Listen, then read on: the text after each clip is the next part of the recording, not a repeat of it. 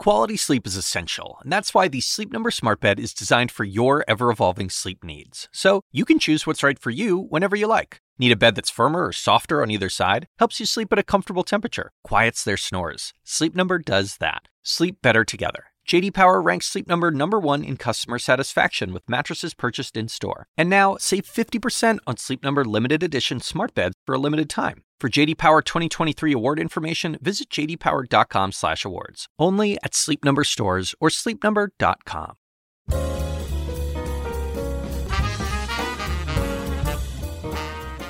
And now, from the University of Chicago Institute of Politics and C N N Audio, The Axe Files, with your host, David Axelrod.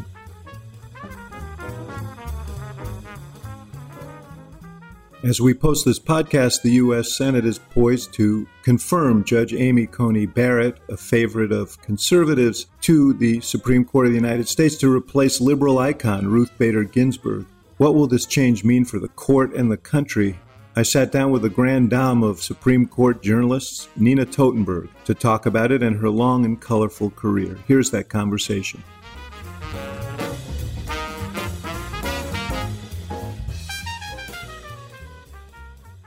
Nina Totenberg, it's so great. It would be great to see you under any circumstance, but it is particularly good to see you uh, today. We're recording this on Friday uh, before the U S. Senate will vote on the uh, nomination of, uh, of of Judge Barrett to uh, succeed your friend, uh, Ruth Bader Ginsburg, uh, on the Supreme Court.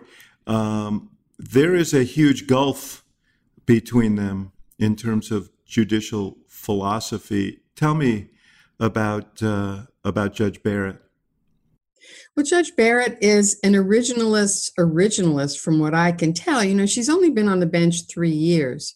So there is a limited amount that we can tell that she's willing to do as a judge that she might like to do as a policymaker, to speak in her terms, because she said, talks so much about policy versus law, and every nominee does. I mean, every nominee tells you they're gonna they're gonna follow the law. They're not going to impose their own views, and that stands for Democratic nominees. Well, listen, I prepped a couple of I prepped a couple of candidates for the Supreme Court, Justices Sotomayor and Kagan, and uh, so I understand that whole exercise. I have to say that Amy Coney Barrett was as disciplined a, a witness as I have seen, and she she discharged that with. I, I joked that you know she held up the pad that with nothing on it to show that she had no notes. And I said uh, she had a, a blank pad in front of her to remind her to say nothing. Yes, I think that's right. But I think that increasingly these hearings are so unsatisfying to everyone that at some point they begin to break the back of the system. Now, I- I've seen other nominees do it, but I think perhaps because either because she wanted to and her reminders told her to, or because she had only sixteen days to prep for a hearing at the same time she was meeting with people, that her her basic line was sort of like Schultz in uh, Hogan's Heroes, the old people. I know nothing. I know nothing. That is a great cultural reference. She couldn't even acknowledge whether or not she believed in climate change. Yeah, right. She, that was striking. She, she couldn't tell Cory Booker whether or not she'd read any studies about systemic racism or read any books that are Pulitzer Prize-winning books, like James Forman's book or The Real, um, The New Jim Crow. Um, and those are all, you know, in the law, and there are studies in the law that for anybody that is a lawyer or a judge that sort of is interested at all in this field, you'd at least read. You might not agree with them, but you'd at least read some of them. I thought it was a strikingly uninformative. I don't mm-hmm. expect judicial nominees for lower courts or the Supreme Court to say a lot these days, but to say really nothing is yeah. really striking. Well, the whole exercise, you know, I... Uh, the president has Operation Warp Speed to find a vaccine, and Lindsey Graham had Operation Warp Speed to get, and Mitch McConnell to get this nominee through the Senate. We've never quite seen anything like this, the speed with which they've moved to get this done before the election. And frankly, you know, it, it, the contrast with what happened with Judge Merrick Garland mm. uh, four years ago, when it took four hundred days for the Senate to fill a seat, is, you talk about putting torque on the system. This yeah. is putting torque on the system. This is why people are outraged. A lot of people, Democrats in particular, no, I understand, and a but- lot of independents are outraged. But, you know, the solution that they're offering, which is to do it in reverse by packing the courts, it's not that I think it's a good or bad idea. It's it's that I think that if you're asking a new president to do that, if there is a Democratic president, you're asking him, you're asking Biden to use up every... I agree with this. Every drop of political capital he had, right, and to forego doing anything that he wants to do. Well, and understand, he's coming to office in, if he wins, he'll be coming to office in the midst of dual national crises, one related to the pandemic and the other, well, associated with it in the economy, uh, and... Uh, you know, a, a whole range of issues in terms of rebuilding trust in government, uh, rebuilding global alliances. He's going to have his plate full. And, you know, one thing you learn when you work in the White House is uh, that pipeline of things that you can get done is pretty narrow, and you have to pick and choose. Uh, and I agree with you. And he's, and, you know, look, there are structural, there are, there are, uh, you know, institutional arguments that need to be really thrashed out uh, before you take that step, because it could become, you know, well, I mean, I, I want to ask you about that, and I'm going to defer this for a second and finish the uh, the discussion of Amy Coney Barrett. Uh, and I want to get to your incredible life as well. So we, we've got a lot to cover here. You asked me about her, and I, you know, it's very... You, you call her an originalist. First of all, explain... So, you, you, you, you, you've covered the court longer than anyone has been on the court who is there right now. And so you, thank you, you know, yeah, well, you started when you were six. Everybody right. knows that. Everybody yeah. knows that. I started when I was six, with a pad in my hand. Originalism, as described by Justice Scalia, is that the Constitution means what it meant to the founding fathers and those who ratified the Constitution at the time it was written. And the trouble is that there have been a, you know, over two hundred years, two hundred fifty years of precedents from the Supreme Court since then. And as um, Justice Scalia himself used to say, he was a weak-kneed originalist because of all those precedents. He didn't agree with some of them, and some of them he would have been able, but would have been willing to reverse, like Roe versus Wade or same-sex marriage, if he had the opportunity to reverse it. But at the same time, he he was a person who did believe in also the foundation of law, which is based to a significant degree on precedent. Judge Barrett is completely right. Uh, there have been precedents that have been overturned, but after all, the famous case of Marbury versus Madison in the eighteen, early eighteen hundreds, which said that the Supreme Court could overturn a statute if it violated the Constitution. That's not actually in the Constitution. That's something mm-hmm. that Chief Justice Marshall, the most famous and important Chief Justice in our history, that he and his court unanimously inferred from the words of the Constitution.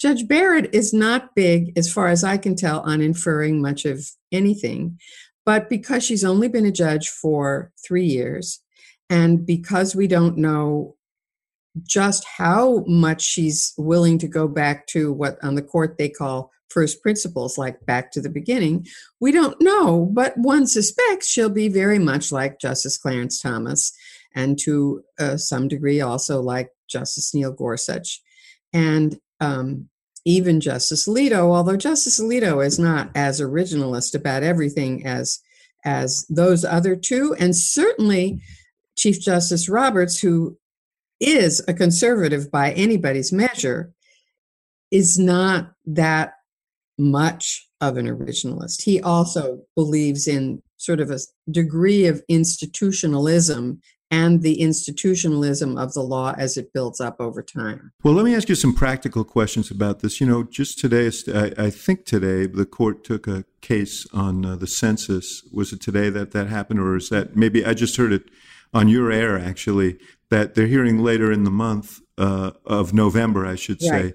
Case about the, the Trump administration wants to interpret the census as the counting uh, of uh, people absent immigrants, Un, undocumented immigrants who live in states. Constitution, it says the census is to count all persons who live in the states. That seems very clear.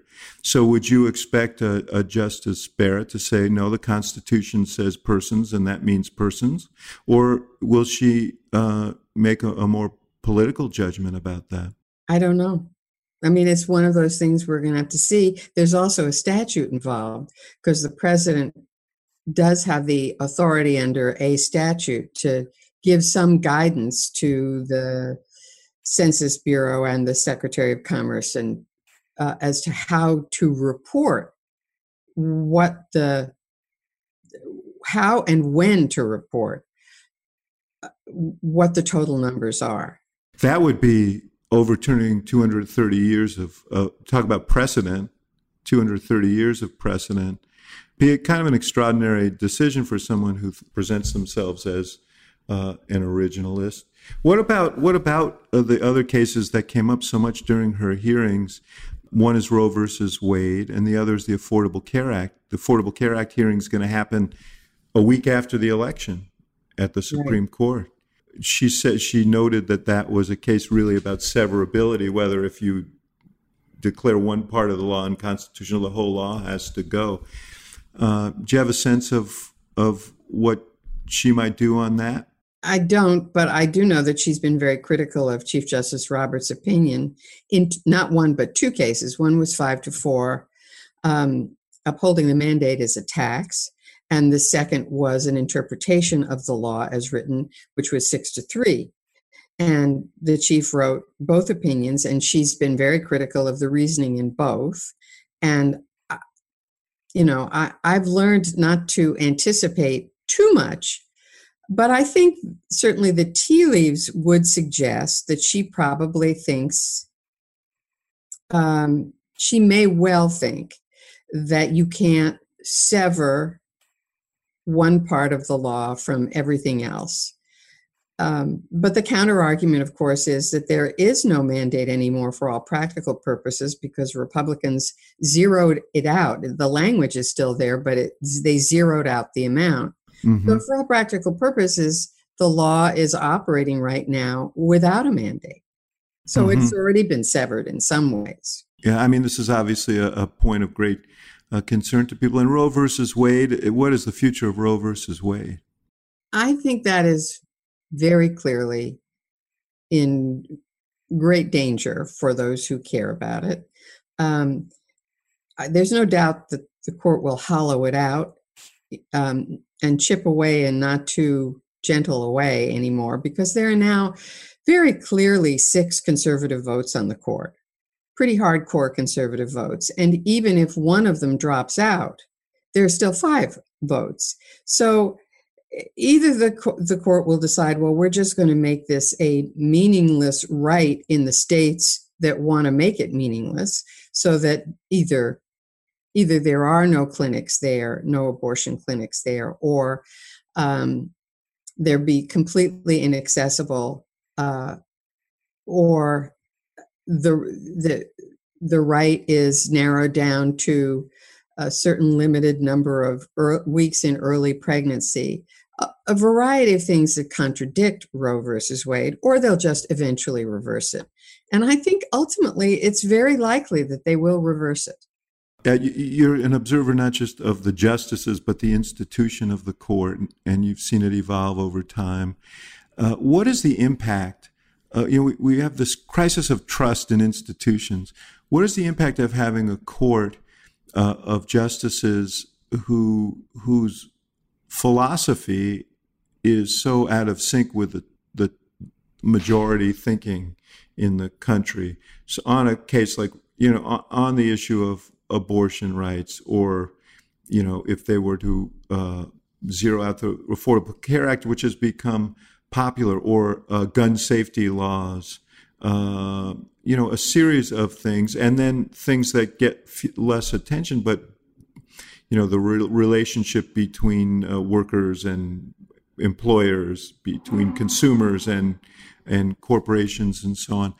Um, the court, this this court that is now emerging with her joining, seems uh, kind of out of step with public opinion in a way we haven't seen in a very long time.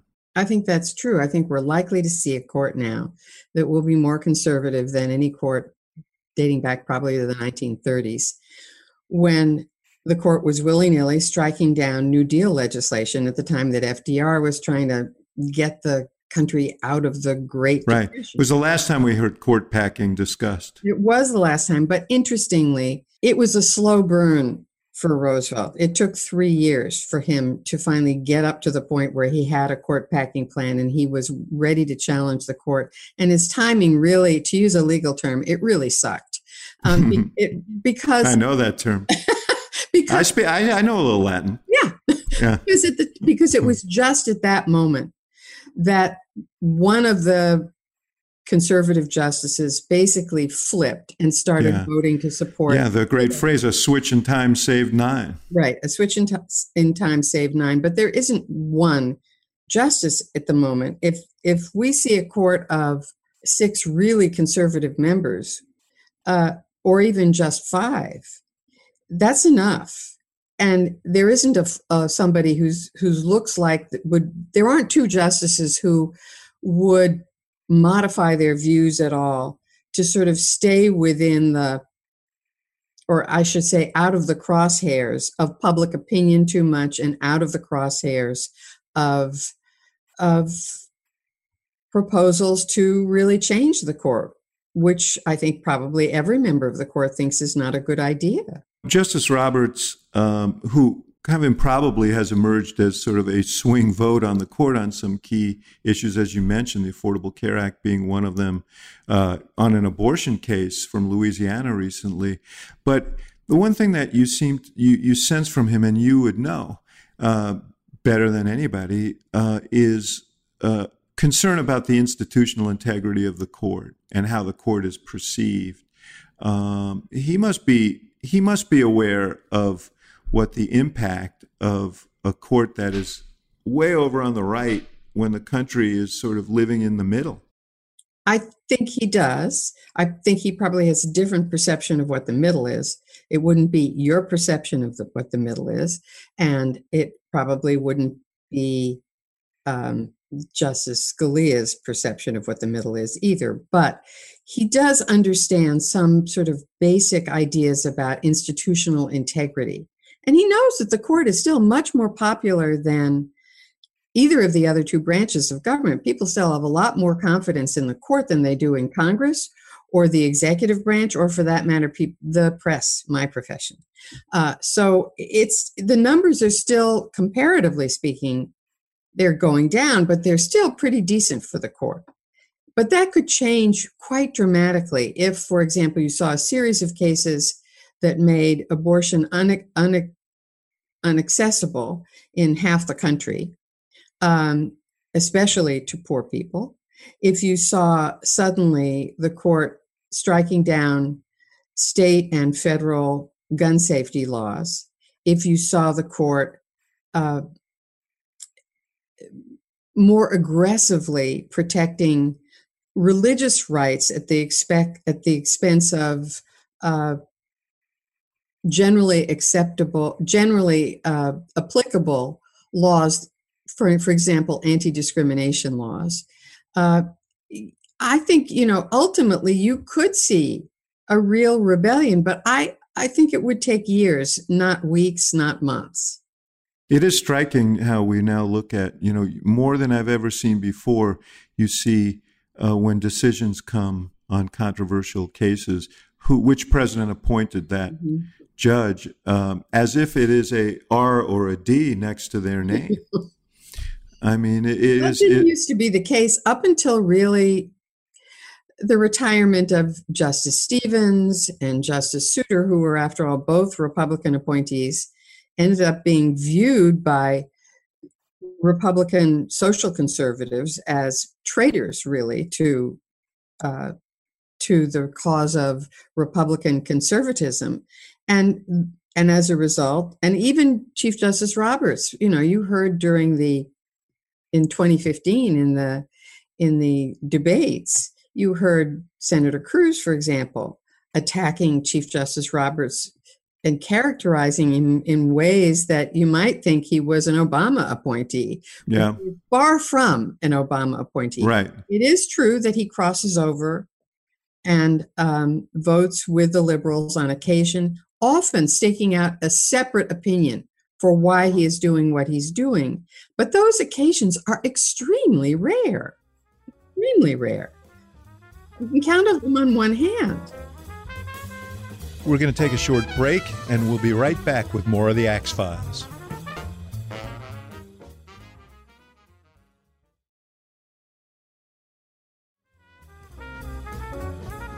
And now, back to the show.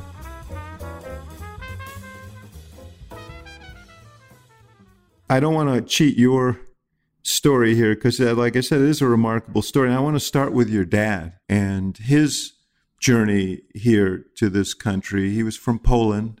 Mm-hmm. He found his way uh, through music. Tell me about your dad. He lived to be one hundred and one, and and he so he was born on on New Year's Day in nineteen eleven, and he, as a boy, his father was an architect and was and an engineer and was was in Russia doing a, a, a job, and his older sister was taken care of by some uh, cousin, distant cousin during the day. And, but that person didn't like little boys. So they had to figure out what to do with five-year-old Roman. And the guy downstairs said he would take care of him because he worked at night and he was the concertmaster of the Moscow Opera Orchestra. So what do you do with a kid? You're the concertmaster, you give him a violin and you teach him violin. And within six months, he was touring with my father. So my father was a child prodigy, and he was giving concerts all, all, all over Eastern Europe in by the time he was eleven and twelve years old, and then went to Germany to study with the most famous violin teacher of the time, whose name was Karl Flesch, and became his teaching assistant in the nineteen thirties. And um, you know what was going on in, in in Germany in the nineteen thirties. And he then moved to Paris and eventually came to the United States on a concert tour in nineteen thirty-five, and was just a huge success. I mean, with glowing reviews in the New York Times and the Washington Post. And he was asked to play at the White House. Yeah, play for the Roosevelts. He played for the Roosevelts. And so he had, I loved hearing him talk about that because the vice president was sitting in the front row with his shoes off, a hole in his socks, and a spittoon. And there was my dad and other famous people playing for the for the president. And he and he eventually he he he had been in Europe. He was in his early twenties then, and he had just played in Europe before he got on the boat to come here. He had just played for the King of Italy, and it was very formal. He had to borrow a cape and top hat from the um, Polish ambassador. He had to back out of the hall because the king was, you're not to turn your back on the king. And here he is after the concert at the White House, and Missus Roosevelt is serving him dinner, serving him dinner on the dinner plate and handing him dinner. And he says to himself, you know, this is the country for me. I don't, I don't want to live in that old world. And so he immigrated to the United States. He was, as he put it, when one of my sisters put in her college application that her father was a refugee, he said, I was not a refugee. I was an invited guest of the United States government. And you, um, you, you grew up um, partly in New York, partly in Boston. Mm-hmm. Tell me about you. You had an early, you became interested in journalism at a very early age. Tell me how that, I guess it flowed from your Nancy Drew obsession or something? Well, partly. Uh, I think every woman of my age and younger was a na- big Nancy Drew fan, and there's a really good reason for that. There were no other women, very few women models for us to look to.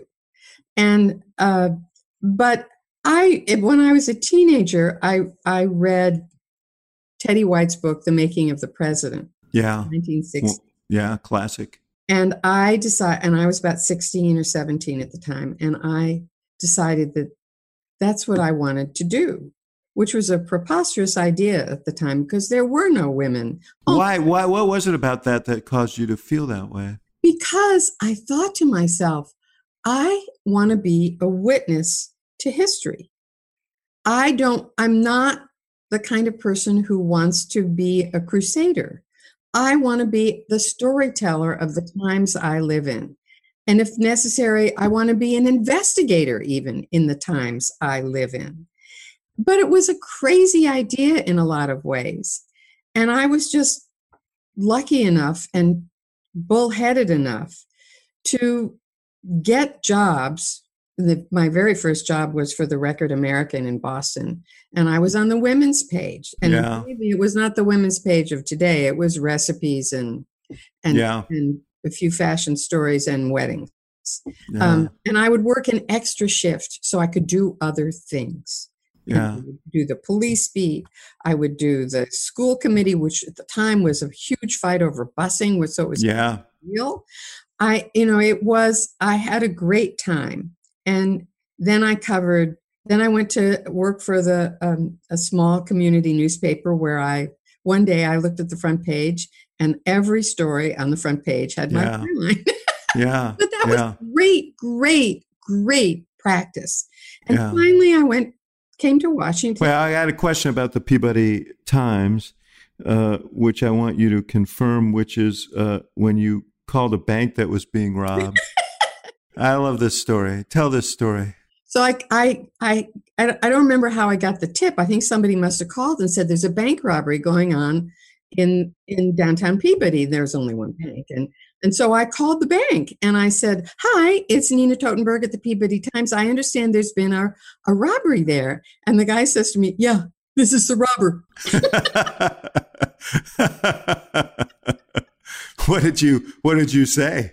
Don't actually remember, but they were the most, uh, they were the, the hapless, huh? They were the most hapless robbers. They led the police on a chase with cash flowing out of their, of their satchels so that the police could catch up with them quite quickly that way. Well, answering the phone wasn't very smart. No. That's, that, that's for sure. Yeah. You went on to Washington. Yes. Uh, after that.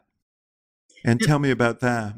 So I got a job. My, you know, I, I worked briefly for, for Roll Call.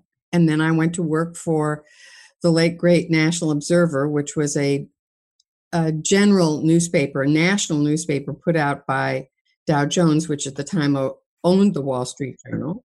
And um, and I had a wonderful time there. And then I I worked for a magazine. And then I eventually w- was hired by N P R, recruited by N P R.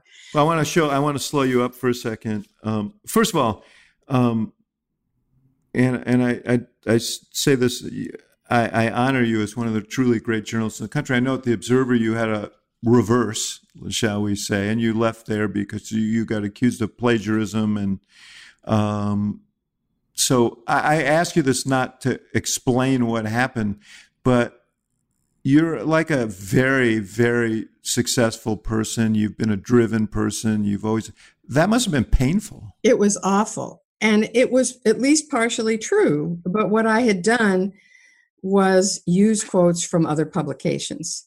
I mean, quotes from like David Axelrod. And I didn't credit the other publications, which we are much better about these days. At the time, some of my colleagues not on The Observer were sort of outraged. But, you know, in hindsight, I think they they probably made the right decision. Um, it was very hard. But what was harder was being a woman, frankly. Um, and you never know when something like that happens either, in hindsight, how much of it had to do with a certain amount of resentment.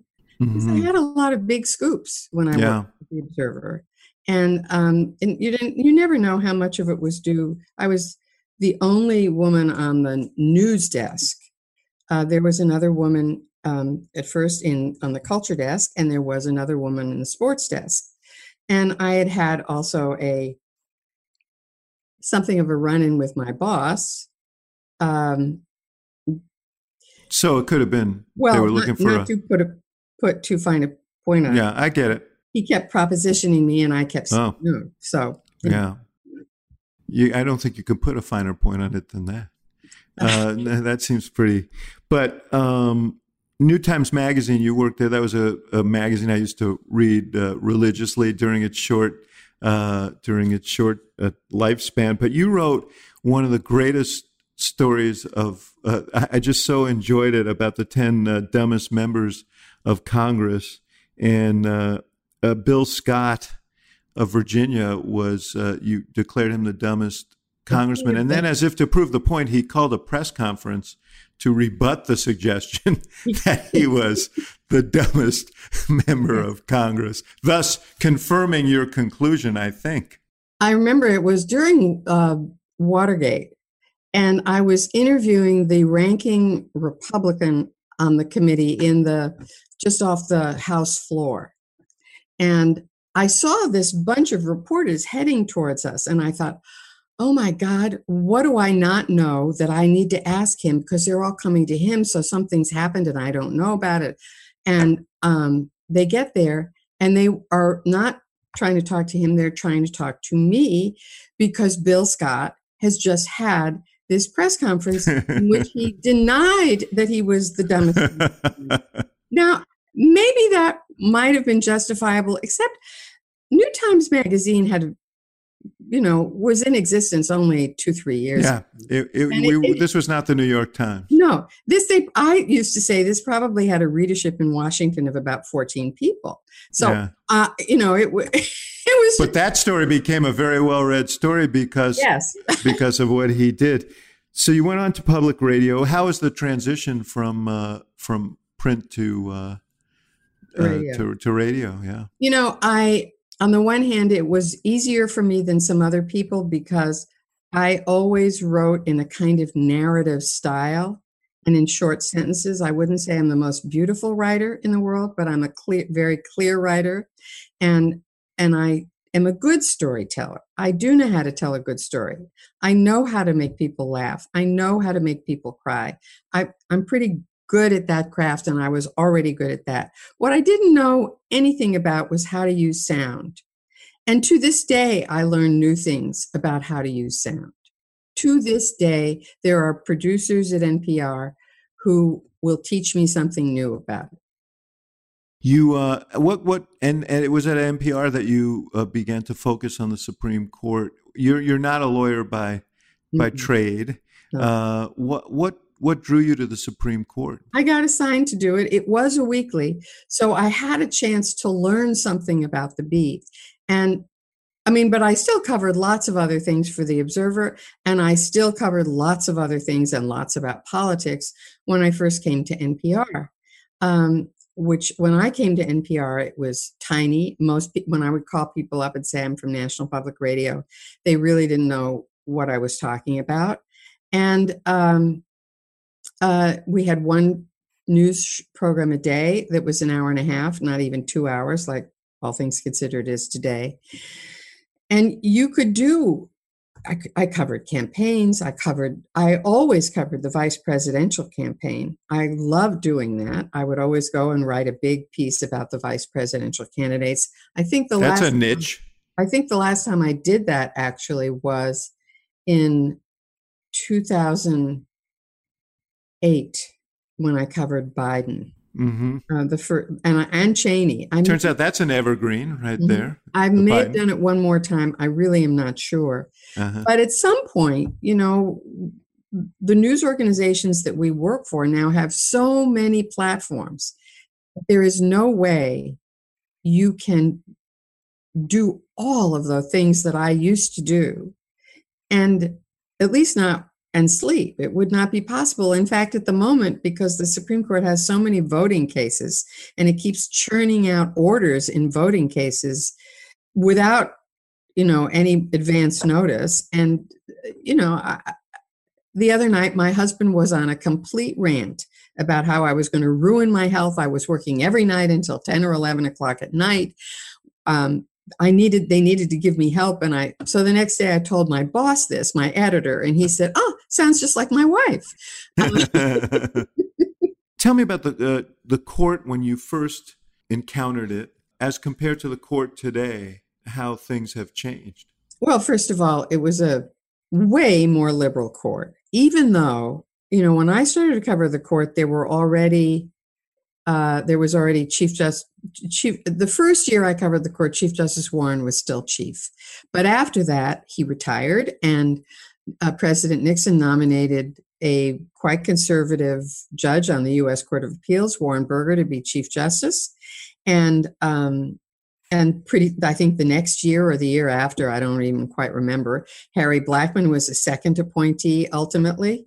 And, uh, I mean, we had a bunch of confirmation fights in those years, which were fascinating. Right, right, right, but, yeah. But it was a much more liberal court. Then it moved to be a what we thought of as a conservative court. But I got to tell you that the conservatives of those days were very different than they are today. They were people who were, most of them, very active supporters of civil rights. They were Republicans of the vintage of the sixties, seventies, and eighties. They were big supporters of the Voting Rights Act. They were um, they were very deferential to congressional legislation, um, and and the court has moved steadily right over the years until, um, you know, I think you could you could have con- continued to say that it was center right up until the time that Justice Kennedy retired, and then um, maybe in this last term, because of some of the votes, a few votes that the Chief Justice cast that were unexpected, to say the least. The main one actually being uh, the abortion decision, um, and mainly he and he was very clear that he didn't agree with the whole line of abortion cases, but in this case, the court was being presented with a um, a statute that was identical to the one that had been struck down just a couple of years earlier, and he was very determined not to let the court just flip because the composition of the justices was different. And so he wrote a decision that was did not support the old decision, but said, I'm just not, I'm not going there. I am not going to change this. We're not going to just do this instant turnaround. He's, he's a conservative man, I think, in a lot of ways. And yeah, he, he he seems to seek to, to define things as narrowly as yeah, possible. as narrowly as possible. Yeah. So, you know, this is so interesting to me as you describe the evolution of the court, because a lot of what you hear from uh, conservatives or have from the, uh, you know, traditionally, and I think you still hear it is, we don't want judges who are going to legislate from the bench. And uh, what you're describing, though, seems like uh, a court that that says that, but really doesn't do that. Well, I guess it depends on how you look at these questions. So if you look, for example, at the court's trajectory about um, stri- in striking down a whole bunch of campaign finance laws. Those justices, and there were, were five, there probably will be six with Justice Barrett, those justices very clearly thought that restrictions on, they viewed money as speech, and they continue to view money as speech, and that that is... Uh, and it, that money is used to express speech, so that limits on campaign contributions, campaign spending, campaign, all kinds of campaign restrictions, such as were in the McCain-Feingold law, are unconstitutional. They're a violation of the First Amendment. Other people don't agree with that. Uh, and I would venture to say, having looked at the polling data on this, that the majority of the American public doesn't agree with that. A, hef- a hefty majority doesn't agree. Yeah, right. Um, and they view money as money, not as speech. And the scholars accuse the conservative majority, the, co- the scholars who disagree with them, of weaponizing the First Amendment. So it all depends whose ox is being gored, whether it's an activist court or not, but the liberal critics of this court call it an activist court because it doesn't, it's not deferential to who, after all, they would say, who better to know about political money, campaign money, and how to restrict it so that it, it somewhat levels the playing field. And Chief Justice Roberts in particular has written, our job isn't to level the playing, the playing field. It shouldn't be to level the playing field. Free speech is free speech. And if it ends up helping, you know, rich people more, too bad. Yeah, if you can buy more of what's of that free speech, then that's okay. We're going to take a short break, and we'll be right back with more of the Axe Files.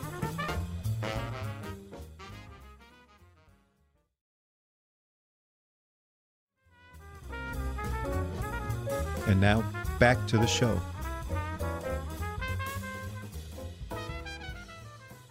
A couple of uh, early court battles, uh, confirmation battles, were you covered. One was uh, the Robert Bork, and everybody, everybody looked, and he was uh, he was defeated, uh, an appointee of Ronald Reagan. Everybody points to that in nineteen eighty-six as a turning point in uh, in. in ju- judicial politics uh, because Bork was uh, defeated on the basis of his, not on deficiencies of character or, uh, you know, corruption, but on, on the basis of his views. Um, do you look at it that way? Yes and no. Um, certainly, certainly he was not like every candidate for the Supreme Court, every appoint, every nominee since, and even most of them before. He was on the witness stand for five days. He declined to do any of the moot courts the, at the White House or anywhere to prepare him for this hearing. He, and he had no real sense of how he came off. So that uh, when- Sort of the anti-Barrett in that regard. Yeah, well- It was more, even more than that, because he he had to, he answered every question, and he'd written extensively about a lot of things.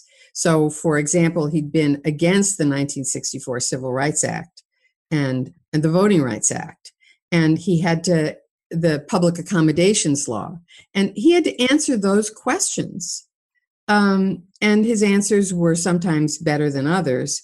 Um, and then there was a, you know, but there were some moments also about that I think were, that have been forgotten in the dust heap of history. Uh, for example, he said that he was a believer in following precedent, that he thought it was important. And Senator Kennedy had a recording of a speech he'd given at Canisius College just a couple of years earlier. And in that, after that speech, one of the students asked him whether he thought that precedent was important. He said, no, I don't think it's very important. Mm. So they called that the confirmation conversion at the time. It was, mm-hmm. a, you know, so it was that, it was the kind of thing where he was somebody, I don't remember who it was. It was a Republican senator who asked him a softball question, which was, why do you want to be on the Supreme Court? Now, you and I could write the answer to that. I, as a reporter, you as a guy who helps mold opinion, but he didn't answer the way we would have said, which is I am a, I injustice is important to me, how the law affects people is important to me, and I think I can do the job. That some variation on that theme. Instead, he said, well, it would be an intellectual feast. And I remember coming into the office after the hearing that day, and one of the newscasters said to me, one of the people who read copy pretty much, said to me, what do you mean an intellectual feast? I don't want want somebody to feast on me. Yeah, yeah, yeah. Not good. Not good. It wasn't. You also you also covered the uh, the Clarence Thomas, the Clarence Thomas confirmation hearing, which we've heard a lot about lately, in which uh, Anita Hill made her allegations of sexual uh, harassment. Vice President Biden was uh, led the, led the hearings. Um, and, you know, I'm wondering, you, you here you were a woman who had fought through all of these barriers yourself, who had been, as you mentioned, sort of victimized yourself uh, over the course of your career. Um, how did you view those hearings? Well, for me, because I broke the story of Anita Hill's allegation. Yeah, right. That the the committee had chosen not to investigate. They did finally send the F B I to interview her, and, and I finally obtained her affidavit. But because they really had not investigated the hearings, and because then Senator Biden, the chairman of the committee, was, I think, at a different moment in his life, and he was, he wanted to be a good guy. He wanted to be loved by everybody, and he didn't want to do that kind of an investigation. And so when I found out about it, which was quite late in the game, I did the story. And then, of course, as as we all know, they had to have a second round of hearings, which were highly acrimonious. And um, they did nothing much to really investigate the charges. They had other witnesses. They were afraid, the Democrats were afraid to call them. They were afraid that they could be, that they wouldn't hold up under questioning. Um, And Clarence Thomas called it a high-tech lynching and was equally persuasive to Anita Hill, who was very young at the time and, and still in her twenties, as I recall.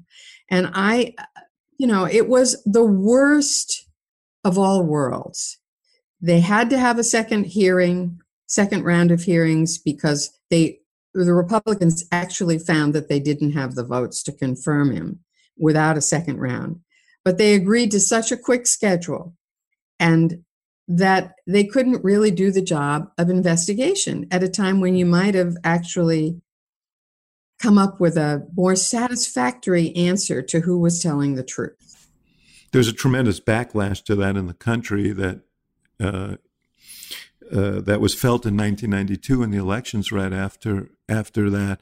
Biden has obviously spoken about that experience and remorsefully about how he led those hearings. Anita Hill now supporting him in this race for president. I want to ask you about uh, Ruth Bader Ginsburg, because I know that she wasn't just someone you covered, but also a very close friend. Yeah. And first of all, I'm sorry for your loss, which must have been very, very painful. Uh, but tell me about her. Tell me about your relationship. I know that Um, you you comforted each other at difficult times in your lives. Um, but tell me about her as a person, and tell me about her as a justice. Well, I met her when I was first assigned to cover the court, and I think seventy. And it was just I was still relatively new. I think it was seventy-one, and um, she had. I was covering this case was which presented the. the question of whether states could have statutes that automatically preferred men over women for, in this case, to be executors of estates, which um, in, was the state law in, I can't remember if it was Idaho. I think it was Idaho, but, or it could have been Iowa. You know, I'm having mm-hmm. a brain. No, no worries. I'm having a COVID brain moment. Um, and, um, I didn't really understand the brief, so I flipped to the front. The author was a Rutgers law professor named Ruth Bader Ginsburg, and I called her up, and I got an hour-long lecture. And um, over the, you know, then I eventually met her some months later at some conference that was so boring that we went shopping. And w- over the years, uh, we became first professional friends, and then personal friends after she was, President Carter nominated her to the D C Circuit and then ultimately to the Supreme Court. But by the time uh, she was on the Supreme Court, I'd gotten to know her quite well, just the way I had gotten to know Justice Scalia quite well, who was also a close friend of mine. Um, but and they were close friends. But because she was a woman, And because I'd known her even longer than I knew Justice Scalia, we started to be friends, after all, when she was in her thirties and I was in my twenties. And over the years, we became closer and closer. And she was such an extraordinarily wonderful and interesting human being. Even in the last weeks of her life, she was writing notes to people to thank them for something or other. Um, and and her brain, I mean, I she's con- considerably older than I am. I would have given anything for that recall and ability to just, e- even as she was quite sick at the end of her life, she had all of her marbles plus a hundred more mm-hmm. uh, that all of us would love to have. And she was wonderful to me, especially when my late husband was ter- terribly sick for a very long time, almost five years. He had fallen down, had had a head injury.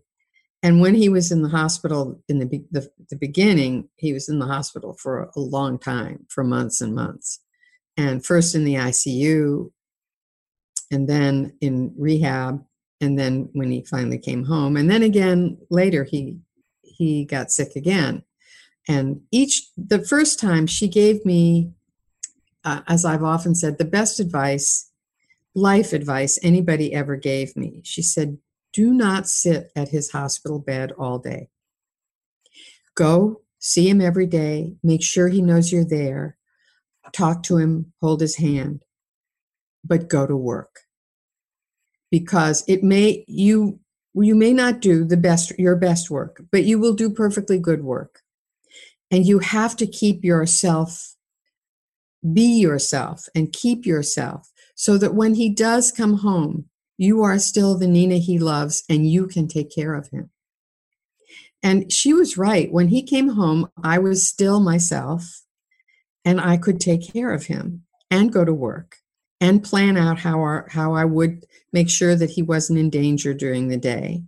And, you know, I had wonderful friends who helped me in addition to Ruth, but she would periodically, when in the many months in which he was in the hospital for, you know, first in the beginning and then again a couple of years later, she would just scoop me up, take me with her and Marty and to some her husband, yeah, her husband to some to an opera, to a dinner, or invite me to dinner at their apartment with somebody interesting, and just to keep my spirits up. And she was like that all of my, really most all of my adult life, not all of hers, but all of mine. And did that create for you a problem as someone who covers the court? I, I know the court is not like politics. So you're you're not really covering people as personalities. You're not, you know, it's a it's it's a less, I don't know, I don't want to say adversarial kind of relationship. But did it pose problems for you, especially no, at the end of her life? You know, she you were with her a lot at I the was end with of her, her a life. Lot in the you last knew what her condition was. Did you feel as a journalist conflicted because you couldn't write about that or or, or talk about that? I didn't know a lot of things. I mean, I knew that she was in the last, certainly few months of her life, I knew that she was very sick. It was obvious to anybody who laid eyes on her. You didn't have to have inside knowledge. She was just so thin. So I couldn't know whether she would survive or not, but I suspected she likely would not, just because she looked so terribly thin. Mm-hmm. And I saw her a great deal. Um, But it never really was a problem because there were such clear boundaries. I couldn't ask her stuff about what was going on behind the scenes in the court. And if I'd done that, the friendship probably would have been over because she would have looked at me like I was out of my mind. It was just, you know, it was. And there were times when she gave interviews to other people and told them things she'd never told me, which really ticked me off. I bet. So. And then there was one time when she asked me not to ask her anything about what she'd said about Donald Trump because she'd had to eat crow. She'd been very unflattering about him, which is something she should not have done. She recognized quite clearly that she should not have done. And she'd never done that in front of me. And so I, I had had a long planned interview with her, and it was right after she'd apologized. And I said to her the day before, I was talking to her about what we would talk about in this interview. And I said, Ruth, I'm going to have to ask you about what you said about Trump. And she said, oh, please don't do that. Don't ask me that. I said, I can't do that. That's my job. You know, that's my job. And so she understood that. I asked her, and she reamed me out in the interview. Yeah. And then you guys went on. Um, let, let me ask you a question that, that comes up a lot, which is Justice Kennedy retired because he wanted President Trump to because he wanted to retire, but he also wanted a Republican president to replace him, or so it was reported. Um, and the question comes up why Justice Ginsburg didn't retire during the Obama years to ensure that she would be replaced by President Obama. Well, this is some spec. This is what I would call informed speculation on my part. Okay, I'll take it. In twenty thirteen, which would have been probably the last time she might have easily been able to retire and Obama could have replaced her, I was very surprised that Mitch McConnell blocked Merrick Garland even from having a hearing for basically ten months, eight to ten months, somewhere in there. Um, I thought there was enough institutional whatever to make that happen. But she would not have been surprised, it turns out. Um, and there were two things going here. One was, I think she felt that she was at the top of her game. You might have thought of her as, um, in twenty thirteen or twenty fourteen, as, you know, being what, her late seventies or eighty years old. Um, and she would not have felt that she was in peril of losing her life. And she also thought, I think, that Hillary Clinton would run and be elected, and she really wanted to give a nomination to the first woman president to replace her. Um, so I think what likely those two things were operating. She thought she could do this job better than anybody, that Obama could get confirmed, and um, that he would have to make compromises. Uh, and that she was the right person to stay on the court, and that she could tough it out. As it turned out, she came close, but she couldn't do it all the way. Do you think that, um, now Justice Breyer is eighty-two years old. Mm-hmm. Uh, would you expect to see him retire if, if Biden gets elected and there's a Democratic Senate? Yeah, I think so. Mm-hmm. And probably fairly quickly, right, given what we saw transpire with... Uh, I think that would be my that would be my guess. So before we go, tell me, um, w- let's end where we, we began. Um, tell me what Americans should expect from from this court, and how life might be different as a result of this court, and also this a flood of of judicial nominations that has been that have been made by President Trump during his four years. He's been, he and McConnell have been uh, uh, ruthlessly efficient in replacing, uh, in, in filling judicial seats. How is this gonna? How is this gonna change our country? Well, it breaks my heart to say this, but I think there'll be a lot less respect, actually, from both sides for the court, because it will be viewed as more partisan. And um, I always had a lot of faith that the court was institutionally sound, and that even though I personally might not like this opinion or that opinion, the court as an institution would continue, would not really change dramatically, and would continue to be sort of a bulwark of stability for democracy. And I'm afraid that's really in jeopardy now. And um, it's partly because all of the speed bumps, it wasn't just the filibuster, which the Obama administration finally broke down and got rid of um, towards in the last two years of its of the presidency. For uh, for just for judges below the Supreme Court for level. Judges yeah. below the Supreme Court, because Mitch McConnell was blocking people for years, even people who were proposed by the Republican senators in their states, because he wanted to keep those seats open. So this was a political power, power play, pure and simple, on behalf of a conservative and Republican um, minority and majority leader. And so I think that that was ultimately the way, you know, the, the, and each, at each, you know, I wish I could say, you know, you, you heard Lindsey Graham say at the confirmation, at, as the hearings closed after the vote, um, and he said, "We didn't start this, you did." But he's also the guy who said, when they blocked Merrick Garland, yeah, we won't do this. Me, yeah, you yeah. can hold me to it. I will never vote to have uh, somebody pushed through during an election. Mm-hmm.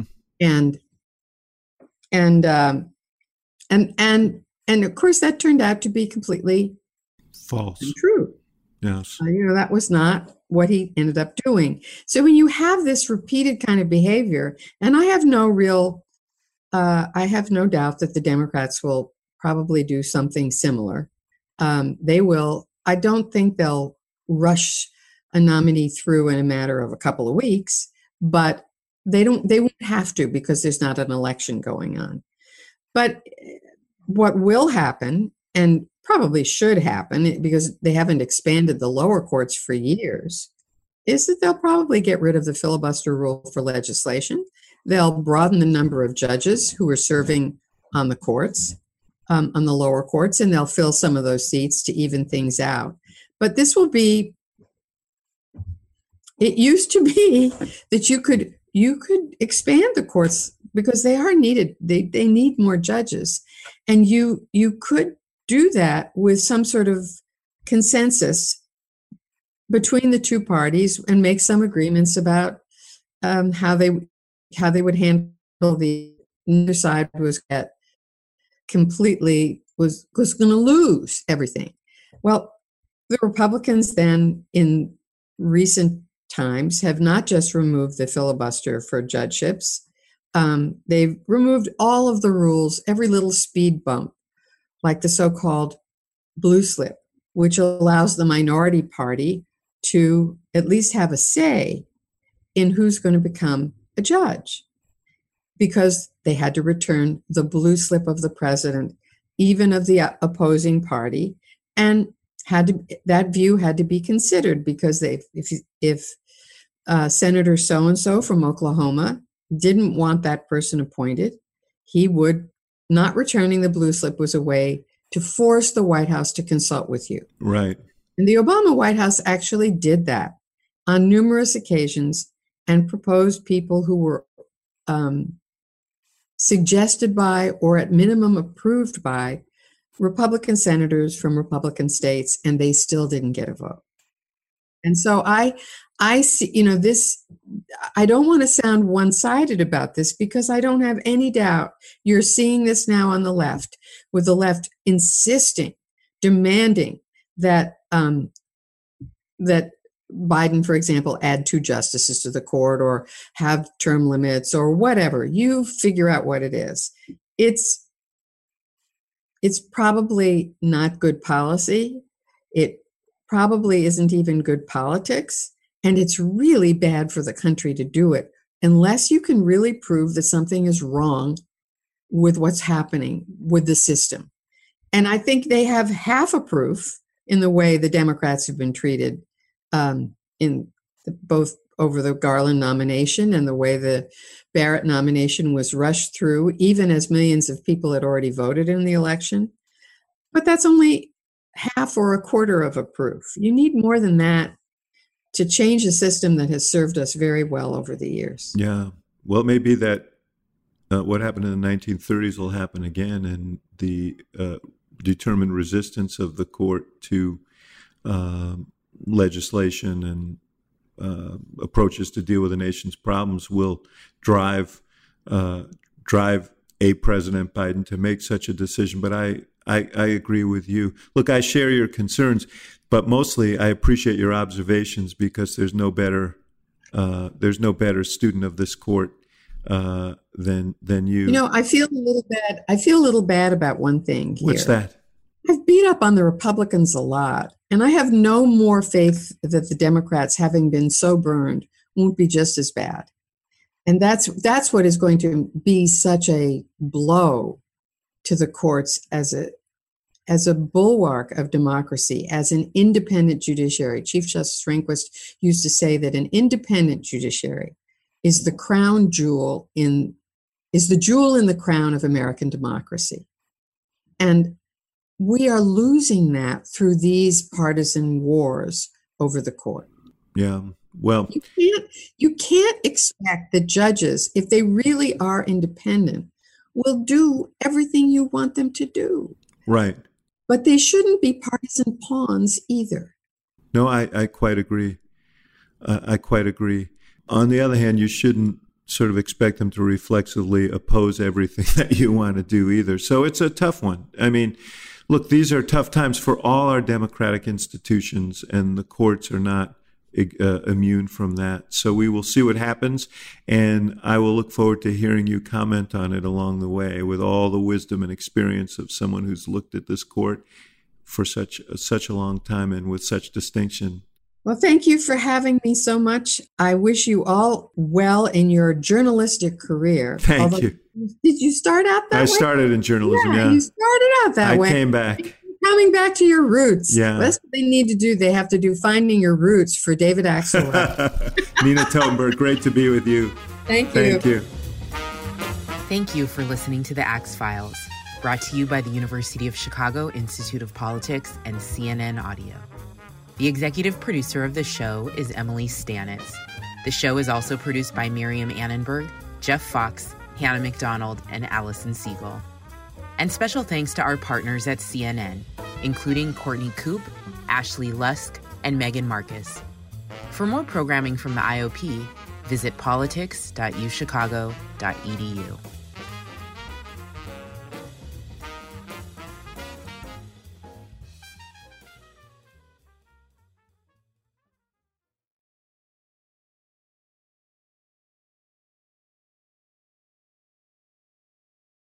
Quality sleep is essential, and that's why the Sleep Number Smart Bed is designed for your ever-evolving sleep needs. So you can choose what's right for you whenever you like. Need a bed that's firmer or softer on either side? Helps you sleep at a comfortable temperature. Quiets their snores. Sleep Number does that. Sleep better together. J D. Power ranks Sleep Number number one in customer satisfaction with mattresses purchased in-store. And now, save fifty percent on Sleep Number limited edition smart beds for a limited time. For J D. Power twenty twenty-three award information, visit j d power dot com slash awards. Only at Sleep Number stores or sleep number dot com.